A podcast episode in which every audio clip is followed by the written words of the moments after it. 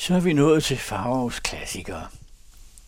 Og også i denne uge vil jeg lade mig inspirere af den nye roman Solisterne af Joachim Garf, som øh, i fantasien lader to berømte guldalderforfattere rejse sammen. De møder hinanden i Hamburg og rejser til Rom. Og det er ingen ringere end H.C. Andersen og Søren Kierkegaard. Og det er svært at forestille sig, hvordan det skulle have foregået i virkeligheden. Og det gjorde det jo altså heller ikke. Så forskellige temperamenter, som de var. Men øh, hvis man går med på den præmis, så er det en ret underholdende roman. For det viser sig jo, at øh, de to solister har meget mere til fælles, end de oprindelige, og vi oprindeligt skulle have troet. De øh, underholder sig jo på rejsen. Vi er meget at tale med hinanden, både på hotellerne, hvor de overnatter, og i diligencerne, hvormed de kører sydpå. Og øh, de underholder sig også med øh, medrejsende, og der optræder flere figurer, som øh, jo også har optrådt i deres skrifter. På et tidspunkt under rejsen i Norditalien kommer de til at tale om øh, læserne.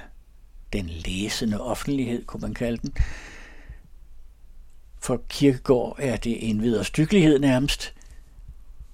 Den læsende offentlighed, det er jo ikke andet end massen, mængden, pøblen, hvis det skal siges groft. Og Kirkegaard kunne jo slet ikke forlige sig med tanken om demokrati, at det var flertallet, talmajestæten, som han kaldte det, som skulle bestemme over den enkelte. Og det var lige sådan i læseverdenen, at øh, der var det jo også flertallet, der bestemte. Og den dannede læsende offentlighed var ikke spor bedre end pøblen. De var ikke klogere, de udtalte sig rask væk om ting, de overhovedet hverken havde forstand på eller havde læst. Måske når det gik højt, havde de læst en anmeldelse i en avis eller et andet blad. Måske havde de bare fået den refereret. Måske havde de hørt et eller andet om, at den bog skulle ikke være så god. De havde bladret i den i en boghandel, men de havde ikke læst den linje. Altså, Kirkegaard var fuld af foragt for læserne som masse. Han tænkte udelukkende på den enkelte læser, som var forstående i harmoni med bogens indhold. Og sådan en læser kunne ikke gøres op i tal. Andersen kvitterer, og for at vise sin øh, enighed i Kirkegaards synspunkt. Så ja, han kan ikke lige pille et øh, eventyr op af tasken, men han kan huske det og referere det. Og det eventyr, han henviser til og refererer, det er det, der hedder Det er ganske vist. Det udkom første gang i 1852. Kirkegårds øh, holdninger til den læsende verden står i et af de otte forord, der er samlet i bogen Forord, der er fra 1844.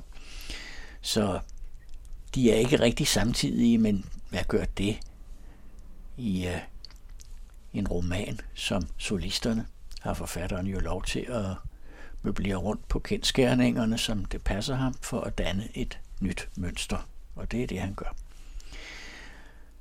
Og jeg gør det lidt omvendt, så nu får I først Andersens eventyr, og næste uge får I så øh, det forår, som forholder sig til læserne som masse. Her kommer nu først det er ganske vist. Det er en frygtelig historie, sagde en høne, og det om i den kant af byen, hvor historien ikke var passeret. Det er en frygtelig historie i hønsehuset. Jeg tør ikke sove alene i nat. Det er godt, at vi er mange sammen på hjallet. Jallet, det er jo sådan et stativ af pinde, som hønsene sidder og sover på om natten. Og så fortalte hun, så fjederne rejste sig på de andre høns, og hanen lod kammen falde. Det er ganske vist. Men vi ville begynde med begyndelsen, og den var i den anden kant af byen i et hønsehus. Solen gik ned, og hønsene fløj op. En af dem, hun var hvidfjedret og lavbenet, lagde sine reglementerede æg og var som høne respektabel i alle måder. I det hun kom til Jals, pillede hun sig med næbet, og så faldt der en lille fjer af hende. Der gik den, sagde hun, og jo mere jeg piller mig, des dejligere bliver jeg nok. Og det var nu sagt i munterhed, for hun var det mundre sind mellem de høns. I øvrigt, som sagt, meget respektabel. Og så sov hun. Mørkt var det rundt om. Høne sad ved høne, og den, som sad hende nærmest, sov ikke.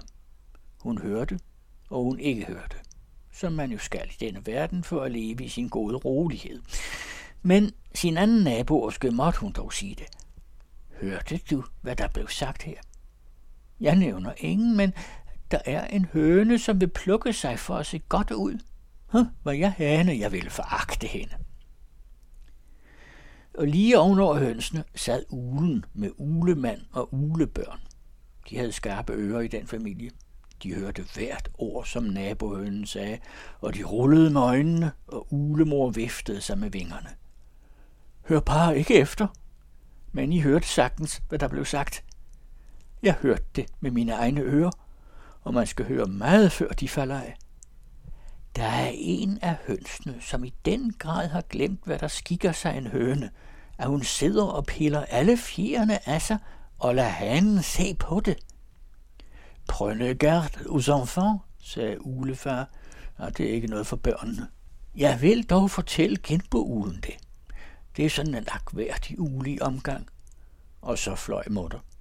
Hu, Uhu, tudede de begge to, og det lige ned i genboens stueslag til duerne. Hørte I det? Har I hørt det? Uh, der er en høne, som har plukket alle fierne af sig for hanens skyld. Hun fryser ihjel, om ikke hun allerede er det. Uh. Hvor, hvor, kurede duerne. I genboens gård. Jeg har så godt som selv set det. Det er næsten en upassende historie at fortælle, men det er ganske vist. Tror, tror, hvert evige ord, sagde duerne og kurrede ned til deres hønsegård. Der er en høne, ja, der er samme, der siger, der er to, som har plukket alle fjerne af sig for ikke at se ud som de andre, og således vække hanens opmærksomhed. Ja, det er et vågeligt spil. Man kan forkøle sig og dø af feber, og de er døde begge to. Vågn op! Vågn op! galede hanen og fløj op på plankeværket. Søvnen sad ham endnu i øjnene, men han galede alligevel. Der er tre høns døde af ulykkelig kærlighed til en hane. De har plukket alle fjerne af sig. Det er en fæl historie. Jeg vil ikke beholde den. Lad gå videre. Lad gå videre, pev flagermusene, og hønsene klukkede og hanerne galede. Lad gå videre, lad gå videre, og så for historien fra hønsehus til hønsehus, og til sidst tilbage til stedet, hvorfra den egentlig var gået ud. Der er fem høns, hed det, som alle har plukket fjerne af sig, for at vise, hvem af dem, der var blevet mavrest af kærestesorg til hanen. Og så hakkede de hinanden til blods og faldt døde ned, til skam og skændsel for deres familie, og til stort tab for ejeren.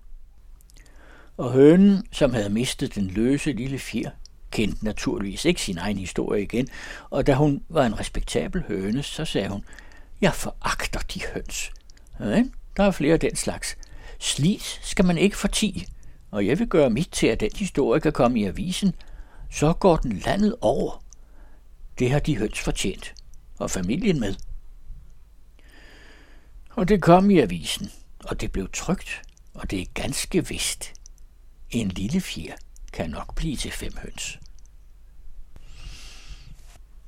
Ak ja, der sidder de to guldalderforfattere i diligencen i nærheden af Bologna.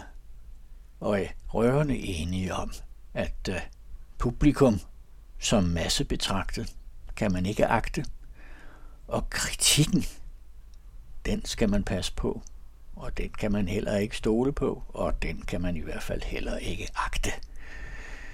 Og ja, det er simpelthen meget kønt, at man kan være så ophøjet, men i realiteten var de to herrer det jo nok ikke. De ville trods alt gerne have læsere, og de ville gerne agtes, og de ville gerne være populære. I hvert fald Andersen. Med Kirkegaard forholder det sig måske lidt anderledes, men kritik gik ham meget på, trods alt. Næste uge får vi, om jeg så må sige, forudsætningen for, at Andersen fortæller dette eventyr i diligencen. Vi får et forår af Søren Kierkegaard.